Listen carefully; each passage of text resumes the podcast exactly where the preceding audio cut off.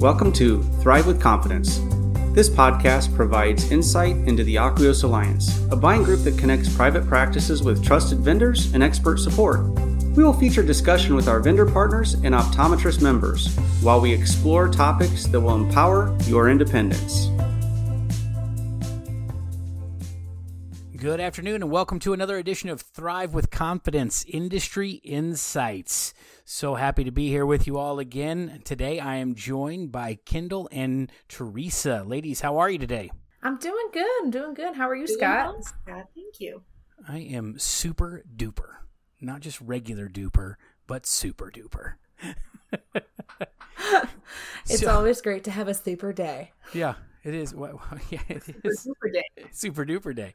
Super duper day. Oh, oh, always, always great to uh, to get to spend some time with, with, you and, and, and talk. And and speaking of talking, uh, I, I, I, want to chat today about communication. And you know, we, we did we did an episode that, that was around patient communication and what what does that look like. But you know, something that that we didn't really touch base on was how much communication is the right amount of communication for for our patients. What do you ladies feel uh, about you know what is is is there too much? Can we over communicate with our with our patients?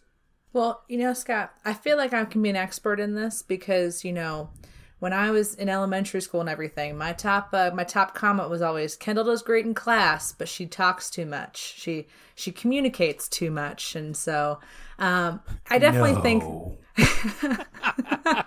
yeah, you know, I can. I it's my personality. I am a very social butterfly.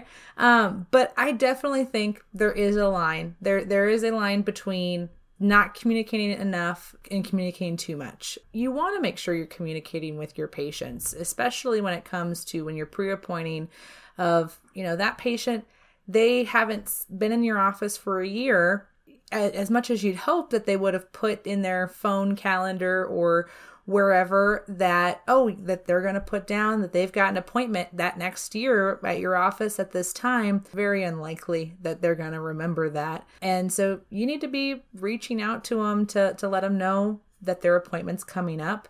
Um, but i think there's a fine line to pestering and to, to to bugging them of that. I would agree. I think it's important to set a consistent cadence on what that's going to look like to remind patients around uh, the, the timing of their eye exams and when they're going to be due back to see the doctor. You know, as a busy mom myself and somebody who kind of runs our household, I plan no no less than a month in advance. If it's not on my calendar um, a month out, it's not going to make my calendar. There are very few and far between things that that would. So I I think that reaching out to a patient to let them know minimally a month that uh, their anticipated date back to the optical for their um, for their annual eye exam is is important. And if we don't get a response by then, what's the next appropriate time? Is it going to be the day after that, the day after that, and the day after that? No, you know what? By that time, I'm going to unsubscribe and um, probably miss my exam altogether. So a month out, two weeks out, and then two days before the the exam. By that time, if I haven't responded, then I, I probably will miss my uh, you know anticipated uh, follow up appointment by that time. So at which point you would reschedule me for at least three months out, and then communicate with me again. I agree with that, Teresa, and I think it's something. Yeah, doing that that text reminder a month out. It doesn't need to happen that three weeks. You know, then wait that two weeks, but.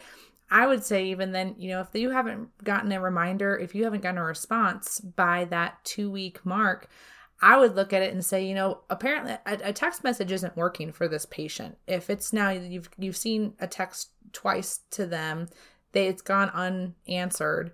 Um, that's where I'd look and say, you know, yeah, that two day mark, or or looking at given it would a text be that one that we want to do, or is it a phone call? Is it something to say, you know, do that phone call and say we've tried to reach you by text and be able to do it that way. Try some other form of communication. Um, but definitely, I think not bombarding them. Mm-hmm. I think an important question to, to ask yourself as as a business owner is: Do I know how often I'm communicating or, or, or, that my platforms are communicating with, with, with my clients. It blows my mind. Um, you, know, you, you, have conversations and we talk about, you know, I, I, I feel like patients aren't, aren't responding or, or they're, they're not confirming appointments or, do, well, okay, let's, let's take a step back. What does your communication cadence look like? And, you know, there, there, there's, there's often times where I hear, you know what, I'm not actually sure how, how often we're doing yeah. this. Or I, I we, we, we look at it and, I, and I've had times where it is a, I mean, it's just a, a ridiculous amount of times that that we're doing this. Right, we're we're starting off with, with, with a good spot, like Teresa said. We're doing that month out, but then the next thing you know, it's a it's an every week from that point out, and then it's a you know we, we get two three days out. Then it's you know it's multiple times with, with within that, and that's just one form of communication, right? That may just be a text message. We're not taking into account that uh, you know some of our systems also send emails, and and so when when we look at this, I think that there is a that there is an opportunity or or, or, or there is a chance that you are over communicating. And I think when we over communicate, to to Teresa's point, it's a what what what what am I doing? Right? I'm I'm gonna I'm gonna forget about it, right? I'm gonna I'm gonna shut things off, and and I'm, and I'm I'm going to unsubscribe, right? I'm going to say, you know, I'm going to say no, mm-hmm. and and I'm, and I'm not going to, and I'm going to miss, right, important information from from my medical provider. So I think really, you know, take, taking charge of this and, and knowing, right, knowing what that what that cadence looks like, and and like you said, Teresa, it's it's creating a consistent cadence with with that, knowing what forms of, of communication are going out when uh, and how often, but also knowing what types of, of communication your community responds the, the, the, best to, right? Do do they do they want a text? Do they want an email? Do they want a, a letter tied to a corgi's back running to their front door? I don't know, right? Absolutely. So, who doesn't? Who doesn't want a little fluffy butt running a, a their their confirmation to their to their front door? Um, that, that, that's a that's a plug for the National Corgis of America Association. I mean, is that a real thing? I don't think so. I don't think it.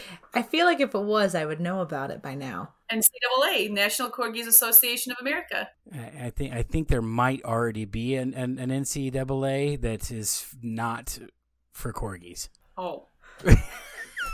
So when we think about uh, uh, that that that cadence that you were talking about, Teresa, what what in, in, your in your opinion, what does that cadence look like? What would what what is a good example of of a proper um, patient communication cadence? If you're going to be communicating with me via text message, one text message or email, one month, two weeks, two days before my appointment should be. Um, at that point, I've clearly received your your message and uh, I'll I'll respond. Um, any more than that, it gets it gets I get I feel like I get bombarded and I might just delete or unsubscribe. Yeah. Agreed. What about what about just a good old fashioned phone call? And I'm glad that you asked about that because I think it's also very important to know how your patients prefer to be communicated with. On most intake forms, and I feel like this is overlooked so much, there is a preferred method of communication. In most EHRs, when you're putting in the information in the patient profile, it will ask you the preferred method of communication for your patient.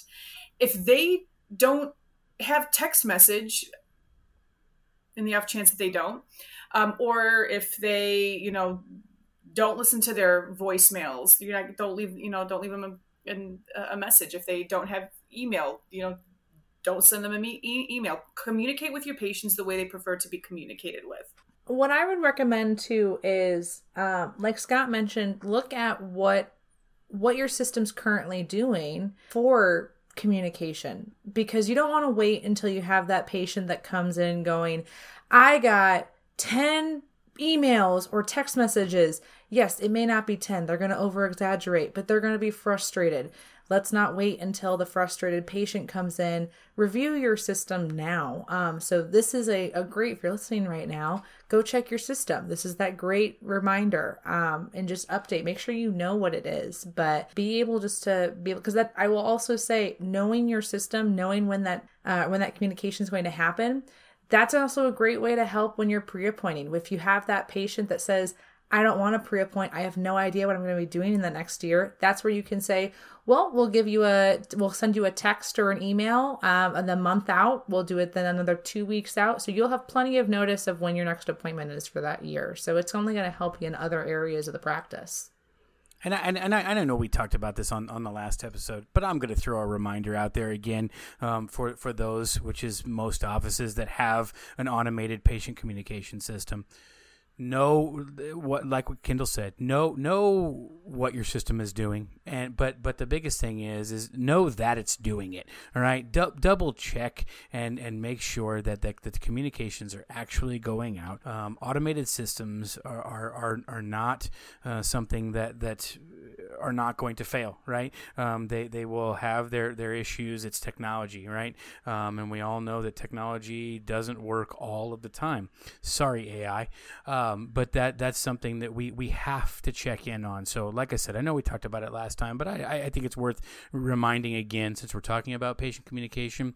Check your systems, run run reports, know know what uh, what recalls have been done, what commu- what patient communications have gone out, and who it's gone out to. Because sad sadly enough, there is still a number of, of people in our community or communities that probably still haven't gotten in to see their their their doctors since they were locked in their homes three years ago.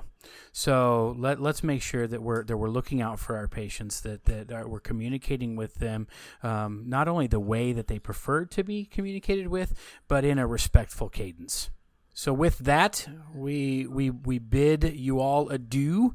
Um, I don't know. I'm not French. I don't know what that means, but uh, so long, uh, farewell. Farewell. But we appreciate all of you joining us for another fantastic time here on Industry Insights. We'll talk to you guys next week. Have a great one.